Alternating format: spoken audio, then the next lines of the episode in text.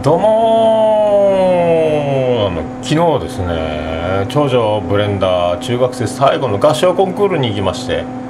えーランチお休みしたんですけどね。1組から順番にということで長女ブレンダーのクラスは1組なんで1番目に歌いましたね。バリバリ上手やったですね。で、まあ、これは結構なかなか優勝候補じゃなかろうかと思ったんですけど僕はそのまますぐ仕入れにブレンダーの会が終わって仕入れに出かけて営業終わって、えー、と今朝どうやったって聞いたら3位だったと。あ2位か。2位だ2位だったという報告だったですね。あの審査員はあの音楽の先生とか校長先生教頭先生とかが審査してたんですけどあの m 1グランプリの時の採点方法というのを念頭に入れてやってなかったんじゃなかろうかと。トップバッターはやっぱあのまだ空気ができてないですから会場の。ハンデをね。プラス5点あの松本人志さんなんかはまっちゃんなんかは、ね、90点だと思ってもトップバッターなんで基準になりますんでこれを基準にして次々と採点していくことになろうですからそういうことで5点上乗せして95点とかいう出す感じをするのでそれをやってなかったんじゃなかろうかと。それは温まったところにそこそこ同じ実力のクラスうまさのクラスが出てたら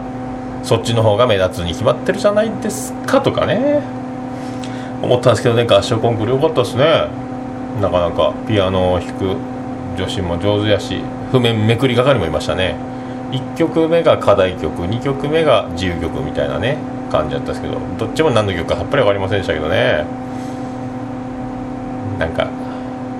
尾崎清彦とか歌わないですかね合唱コンクールでね。まあ、そういうことですよ。第12回でございます。桃屋のおっさんのオールデイズ・ザ・ネポン桃焼きの桃屋プレゼンツ。言います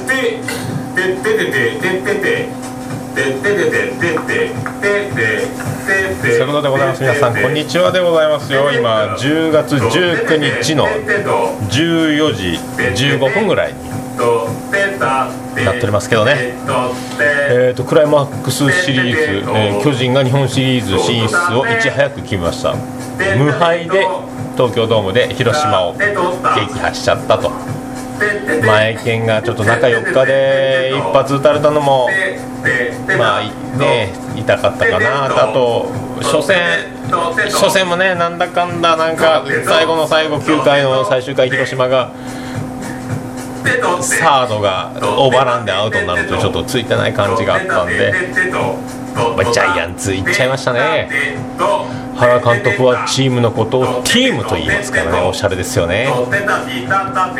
で今あのパ・リーグの方、えー昨日ロッテ勝ちましたんでアドバンテージ含め楽天と2勝1敗で今試合開始でございますよ、えーロッテ西野あ古谷か。えー、と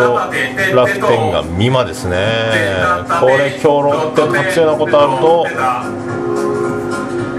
またやっちゃうんじゃないですか下克上再び。ね。あの時を知る清田岡田今ねきなかなか聞いてますよね。あと里崎もいるっしょ。三郎もいるっしょ。今江もいるっしょ。これは驚異的ですよね。楽天は今日並ばれるとがぜんちょっとちびってくるんじゃないですかね。寒い仙台で。まあそんなね。そんな気がしますよ、えー第12回の本日はですねまあ12回12だよ。12だよスペシャルワインはレゼルブだよ。ね。ジャンバルジャンはレ・ミゼラブルだよ。ザブングルは悔しいです。ザブングル。なんちゃらだで最後あの今日あのカリスマミュージシャンの方から素敵なメッセージもいただいておりますんで、えー、とそれをお送りできればなと思いますよ。それでは第12回スタートでございます。ドラえもんおならで空飛べないかな。はーいヘレコプター。とっても大好きドジャーソン。テレテレテレテ。桃屋さんのオールデイズネポン。テンテンテンテンテンテン福岡市東区前松原若宮田交差点付近の桃焼きの店桃屋特設スタジオから今回もお送りしています。桃屋のおっさんのオールデイズだ日本でございますよ。あの仕事中ですね、まあ、水仕事にもなりますんで足元は、えーと、ちょっとね濡れないように。前前は長靴を、えーと、履いてやってました。その長靴の、えーと、料理も運んだりする時があるので脱ぎ履きがしやすいように、えー、とブーツ部分を切ってローカット長靴みたいな状態にして使ってたんですけどクロックスに厨房用という商品名ビストロでしたっけね。黒と白の2色があって穴の開いてないクロックスですね。お水が染みないやつ。それが発売されるようになってそれはいいなということで履いてまして、えーと、2年ぐらい履いてたんですかね。そこがめくれてきてちょっと引っかかりだしたんでもう寿命だなということで、えーとこの前ランチ終わって卵の買い出しついでに帰りに、えーと、餃子の王将でランチを食べつつでまた最寄りのジャスコに行きましてイオン。イオンですね。イオンのクロックス屋さんで買いました。その買ったやつがあの1週間もしないうちに水漏れし始めてこれつま先から染みてきよるなと思ってこれもうすっかり今秋めいてきてですねこのまま靴下がびちょびちょになると寒いと。足冷たいと。せっかくこれも4980円高額クロックスですから高い5000円相当の高額クロックスで仕事しているにもかかわらず靴下びっちょびちょになると。それを、あの、扇風機で乾かしてえーと、夜ウォーキング出かける時に履こうと思ったらとんでもない追い荷を放ったわけでこれが臭いんですよ。もうその自分の靴下を自分で匂って臭いというこの心境。誰もそれを共有する人はいないという。そういう一人ぼっちの臭さもありつつそうそう話がちょっとぐちゃぐちゃになりましたけどね。で新しいクロックスを買ってしみるから卵買いに行って王将でご飯食べて、えーと、ジャスコに返品に行ったんですよ。そうそうそういうことでございますね。であのお姉さんいたんです。いませんあのこれ水漏れするんで新しいのと交換してほしいんですけどと言ったらびっくりしたようなもうねあのもう可愛い榮倉奈々ちゃんのような可愛い若いお姉さんでしたけども豆鉄砲食らったような顔ですね。あのどっかボタン押すとプルプー言うんじゃないかっていう感じだったですけどね、うん、これはですねあの医療用のやつで水仕事用じゃないクロックスをお買いになられてるようですねって言うんですよね。その医療用と水仕事用が同じところに陳列してあってこうクロックス屋さん行ったことある方は分かると思うんですけど上から下までずらーっとサイズ別につり下がってる吊り下がっててその吊り下がるフッククロックス用のフックにこれは医療用ですよっていう表示がしてある。これは水仕事用ですよっていうのが一緒にクロックスと一緒に引っかかってるんですけどなんで水が漏れるかっつったらその医療用は静電気を防止するために静電気除去素材みたいなのが靴底に入っててで放電するためにかなんかちょっと隙間的な穴が開いてると。確かにそういう作りになってるんですよっていうね。なんで僕が水仕事用のところにから買ったのにそのやつが紛れ込んでたかというのが同じ吊り下がってるフックがそれあの医療用ですよって書いてるのは自由自在にあの一緒に吊り下がってるんでクロックスその欲しいクロックスを手に取ろうと思ったら医療ですよっていう表示を隣のフックにカチャンとかけて手にするわけですよ。そのカチャンとかけた場所が水仕事用のとこだったらその逆もありますね。僕はその逆ですね。水仕事用って書いてるから取ったらそれは医療用の場所だったというその同じところに隣り合わせて陳列しているというその恐ろしいことが起こってるわけですよね。でそんだけあの同じ、まあ、5000円ぐらいするやつをそんなに機能が違う。水仕事用とそのちょっとちょっぴり穴が開いてる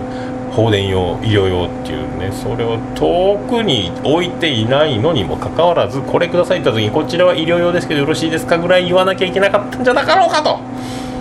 ようお姉さん。こっちもね暇じゃないんだよみたいな気持ちにもいささかなりそうになりますがお姉さんが可愛いからそういう気持ちにもならないとねで僕は王将で餃子食べてきてるんであんまりこうわわ言うのもですね口数少なめにね咲かせて咲かせて桃色吐息になっちゃいますからねもうね餃子のマジックですよね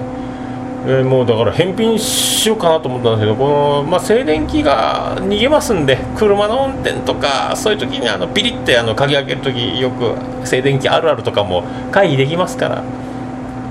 とってもいいですよって言うから「はーい」みたいな感じで僕はこれをプライベート冬用として。冬はクロックス通常履かないですけどね。いっぱい穴開いてて寒いからですね。冬用のクロックスに。ナリーノ同じような色で見た目はそっくりですけどツイッターに写真あげましたけどねまあ靴底だけが違うというこの作りですね。新たに冬のクロックスを手に入れてしまったということになりましたね。やっぱり女性が美しいというのはこれは才能であり特権でありこれは髪型でございますね。いろいろあの怒らなくていい立たないでいい角が立たないで丸く収まるというね素晴らしいっすよね。以上クロックスは年中無休だよの話でございましたよ。肛門に異変が起きた桜田淳子のことを桜田門外の変と言います。桃屋のおっさんのオルテツダンネポン。ご用心。福岡市東区前松原若宮田交差点付近の桃焼きの店桃屋特設スタジオから今回もお送りしております。桃屋のおっさんのオールデイズだ日本でございます。それであのいつもですねあのちょっと車を乗る駐車場がちょっと家から離れてるところに借りててですねちょっとまあそこまで行く道すがらパートのカードの2階なんですけどね洗濯物がもう通り丸見えばっちりのところにですね洗濯物いつも干してあるアパートがあるんですけどね。あれいいんすかねあのカラフルブラジャーを堂々とあのいろんな派手なこうやつをダーンと干してるんですけどね。いいんすかねあれはね。あれは泥棒心に火がついてまあ人通りがある目立つところだからまあ取りゃしないですけどまあね安全なんだろうとは思いますけどね。どうなんでしょうねあれね。あれは逆セキュリティなんですかね。あとは誰が着用してるのかというのがまあマニアの皆さんやあの、ね、あの収集家の方たちには大事になってくるんでしょうけど、まあ、それは僕も見たことないですけどね。ベランダに誰が立つのか。さあ今日はご本人に登場していただきます。みたいなことがいつかあった時はあの覚悟しておこうと思いますけどね。ねそういうのがねありますよね。だから洗濯物前あのどこかのレオパレスの2階に、えーと、超ランジェリーがあのもう多分ティーバッグじゃないですかね。お揃いの上下のえっ、ー、と上の方がフリフリで下の方がもうちょっと南極 Z みたいな南極クラブみたいなの N 極くん S 極くんってあの東野幸治と今田耕司がやってたのを思わせるようなですね切り込みのやつがわざわざそれが上下でランジェリーを2階の窓から吊り下げていたっつうのもありましたね。あれ何なんでしょうね。50人どうぞなんですかね。まあ届かないですけどね。ああいうことをする意図は。あれでカメラかなんか仕掛けてて撮るのを楽しむのか、まあ、魚釣りをする感覚なんですかね。よく分かりませんけどね、まあ、そんないろいろいろんな人がこの世にはおるんやなと思いますよ。それでですね今日先ほども言いましたけどねあの今日はカリスマミュージシャンのあのあの文福チャガマーズでおなじみのあのドラマですね。あのおつつみキャンタマリアユースケ君がメッセージをライブハウス CB の告知をねしていただけるということで、まああの前回第10回目の時のあの出場をねされて面白い面白さとは何かというのをですね本人も一生懸命追求してえーと、あの前回のあの第10回記念放送も毎日10回は聞いてですね面白トークを磨くと言っておりましたんで、えーとまあね、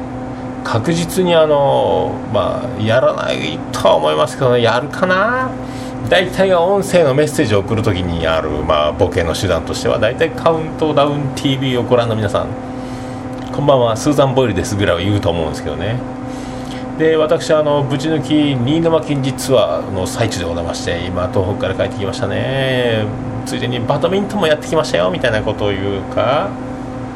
なんかするかさ得意のセリナのものまでで「セリナです!」とか言ってやるかもしれませんけどね。一体ねどんなどんな感じでメッセージを送ってきてるんでしょうかね。楽しみですね。じゃああの一旦聞いてみましょうかね。どうぞ。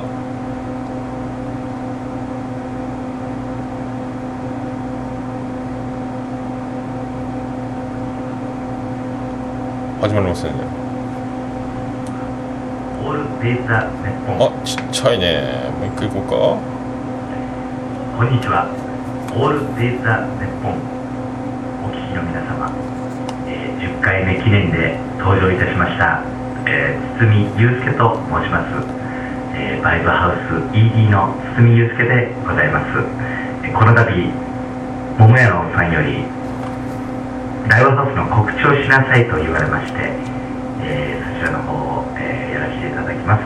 えー、と言いますのも11月にはうちの13周年のイベント、えー、月を通していろいろあってましてその中からですね、えー、ピックアップして今日は告知をやらせていただきたいと思っております。ピックアップ告知ですよ。よろしくお願いします。どうもこそこそ喋ります。ね11月2日シーナザ・ロケッツえー、福岡を代表するですね、えー、ロックンロールバンド、えー、鮎川誠氏率いる、えー、博多の一番の大御所のバンドですね、えー、ぜひ、えー、ご覧になってください、えー、おっと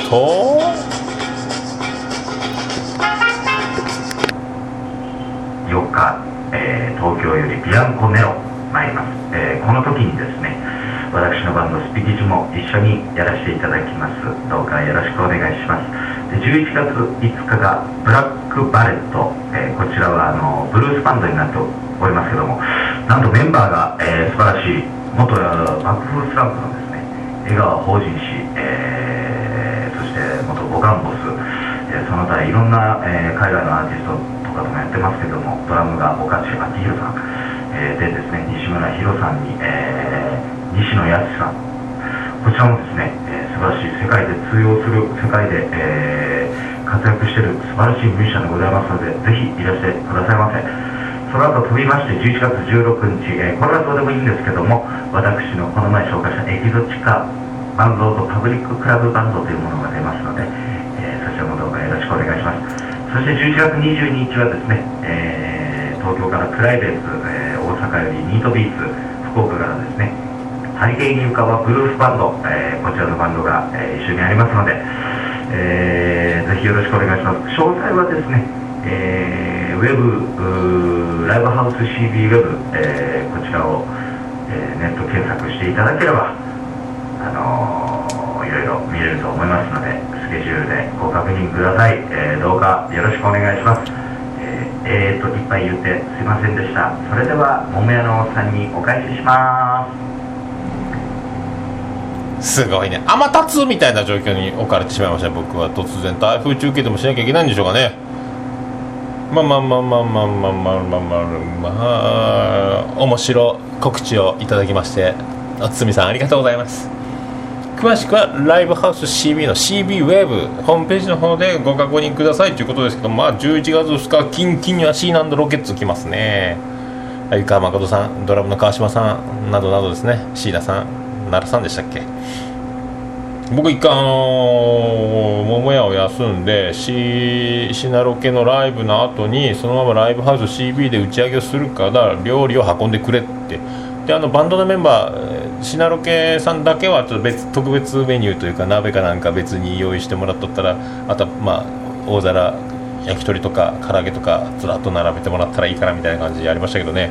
だから鮎川さんたちに僕は、えーと、鍋の火をつけて鍋お世話配膳役をしながらね。であの紹介してもらいまして。おおそうかそうか。もやねそうかそうかみたいなね。うんそしたら鳥のオーソリティやねとか言われましたね。ありがたい話ですね。11月かビアンコネロ来ますね。ビアンコネロはですねあの僕の妹の花江の同級生。中学時代の。僕もちょっとバンド活動してた時にちょっと一緒に打ち上げとか一緒になったことありますけどね。なかなかハーモニーが素晴らしい。そして面白さも芸人かというぐらい面白いコーナーもあるし、まあ、歌うまいですね。ピシャリですね。ハーモニーね。アコースティックバンドの形態ですけどね。素晴らしいですね。5日の日は笑顔法人懐かしいですね。爆風スランプのねサンプラザ中野くん率いるバンドやったんですけどねパッパラかわいいとかね。ドラムがファンキー末吉でしたかね。あとは16日でした。エゾシカとバンドエイジ保存会の皆さんが出られるそうですよ。22日はプライベートとニートビーツなどなどが出るとかねいろいろ CB も盛りだくさんですね。そういうのが一部抜粋だと言っておりましたね。なんか多分浮気現場ですか？愛人の家ですか？クローゼットに隠れて収録したんですかね？小さなささやくような声で夜中なんでしょうね。録音したのがねおつすみさんは。映画織りなすハーモニー。ちょっとダイヤル Q2 気分でございますかね？こういうのがね。ね。なかなか大体1分から1分半ぐらいでなんかねバンドの告知とかライブハウス CB のことがあったらなんか入れといてよって言って2分40秒前でございますよ。なかなかねありがとうございますね、うん、素晴らしい素晴らしい。ね。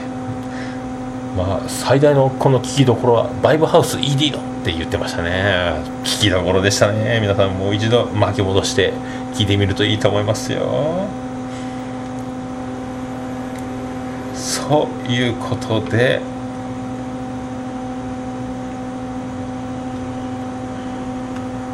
会話とか会議とかいろいろ人とお話をする時に「要は」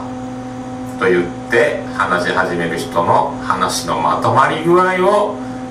注意して聞きましょう。桃野さんの「オールデイズ・ダン・ネポン」福岡市東区前松原若宮田交差点付近で桃焼きの店桃屋特設スタジオからお送りしております桃屋のさんのオールデイズダンネポでございます。で僕ずっとまあ今ウォーキングしててですねウォーキングを1時間ぐらいしてたの今2時間にしてで2時間最初は2時間歩くと大変なんですけど今7キロ近くをえっと最初は2時間半ぐらいかかったんですけどねその2時間半ぐらいかかってたのを今あのまあ1時間50分ぐらいで歩けるようになりましたね。もう全速力っていうか早歩き。早歩き早歩きでずっとあの桃屋の位置をご存知の方はそのままあの千早駅方面の3号線出まして3号線出てから、えー、箱崎のドン・キホーテの方ぐるっと3号線行ってでその通り過ぎたところのネットカフェから左に曲がって百年橋の通りまで行って八犬伝があるんですけど新幹線ガード近くのですね。その八犬伝が百年橋通りそこからあの家まで一気に戻るというスケジュールなんですけどね。であのわしわしわしわし。昨日はあの横断歩道が青のうちに渡りきるという縛りです。今までは歩いててもう点滅したりしたら止まってたんですけども遠くで自分が前方渡らなければいけない横断歩道信号が青になった時はそこから走って青のうちに渡りきるという縛りを昨日しましたね。ほぼ横断歩道走って渡るという結果になってまあインターバルをやってるかのようなおっさんがいきなり走り出すみたいなね、まあ、そういうのを繰り返してると体がポッポポッポいい循環を示して調子がいいわけですよね。で通常の宮殿の横なんかずっと歩道が延々続くんですけどずっと続いてバシバシその横断歩道を渡った後心地よい心拍数で軽やかにラジオでも聞きながらでシャシャシャシャ歩いていくわけですよ。このラジオを聞きながら歩くというのは、まあ、下界からちょっと遮断されてる感じがして周りの音がちょっとある程度小さめにしてるんですけど気づかん後ろから人が追い越したりチャリが通ると気づかないっていうのがよくあるんで結構後ろとか気配を気にしながら歩くんですよね。で旧大の前に歩道橋があって歩道橋があるということは歩道が歩道橋で狭まるところがあるんですよね。階段の上り口降り口歩道橋があるから。歩道が広い歩道なんですけど旧大ね。旧大前の3号線。でもぐっと狭まる場所がある。狭まる場所。で歩きながらちょっとあの僕の腸の格納容器。まあ、ざっくり言いますとおなら的なやつがあのちょっといい感じになりまして歩きながらこれ排出せないかんですね。あの今ねよく原子力関係でも言うとりますね。ベントですね。ベント。ベントというかヘベント。おならをちょっと排出しなきゃいけないなと。まあ歩きながら音を立てずにちょっとずつおならをしていく技術を身につけたつもりだったんですけどもしかしたら音が出てたかもしれないですね。ただ横断歩道の横を歩道橋か歩道橋を通過するその狭くなった道のところに差し掛かった時にもしチャリが来てたらいけないから一応振り向いてみたらもうすぐ横に学生風のママチャリがもう迫ってましたね。驚きましたね。ドキッとして道を譲って道を譲ってたらその学生君が僕を追い抜きながら軽く会釈をしながら抜いていったんですけどね。ただ屁こいた直後でしたね。吸っちゃいましたか？吸っちゃったんじゃないですかね。まあね。おっさんの横にベタ付けするとやられるぞっちゅうその教訓をね。9大生ですかね。お勉強できるからもう分かる。分かるかな？おいさんは歩くと屁が出るかもしらんとっていうのを一つ勉強したんじゃないですかね。書き込んでましたかね。おならなうですかね。ああじゃああのさっきあのおつみさんの告知中に見事なタイミングであのちょっと電話が鳴りましたけどね。さすがにまた愛する妻のジェニファーからの電話でちょっとお米持ってきてやったっすね。タイミングがいいっすよね。もう多分これ確信犯でしょうね。今店やろみたいなこと言ったっすもんね。確信犯でしょうね。そんなことでございますよ。さあ今日もそう、まあ、おつみさんの出場がありましたんで。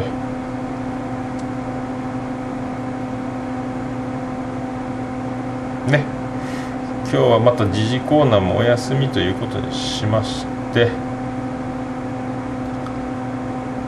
こんなとこですかね。エンディングでございますよ。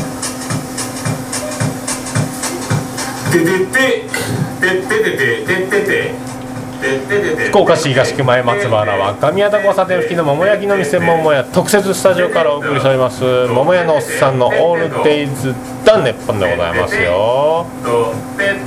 ねえ楽天行きますかねあら今タイムリー打ったみたいですね何体なんだちょっとよく見てないですけどね今何回なんでしょうか今2点タイムリーが来ましたね。ああ楽天いっちゃいそうですね。まあそんなことで12だよレゼルブだよレ・ミゼラブルだよザ・ブングルだよ第12回スペシャルでお送りしました桃屋のさんのレゼルブネッポンでございますけどね、まあ、今回はあの初の音声メッセージね。面白告知をしていただきました。堤さん今日はありがとうございましたねまた次回も懲りずにですねいろいろバンドの告知とかライブハウスの告知とかねありましたらあのまた音声メッセージを送っていただければと思いますねあとはまあね、桃屋のおっさんの「オールデイズネッポン」を聞いたという方にはドリンクで氷1個増量しますとかの特典をつけてくれたらありがたいと思いますね。さあ今日の教訓でございますよ。収録中は飛行機モードにして電話を着信できないようにするのかどうか考えてくださいっていうことです。どうもまたお会いできる日を楽しみに。アディダス福岡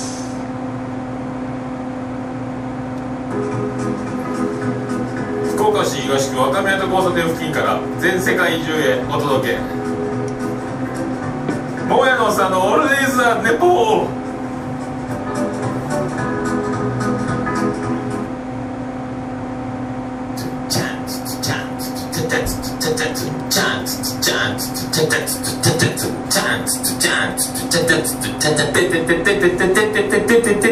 こないだ嫁に咳き込まれてミクシンそれくしゃみや。ん To the boys and girls! 桃屋のさんのオールデイズ・ザ・ネポン。デデデデデデデデ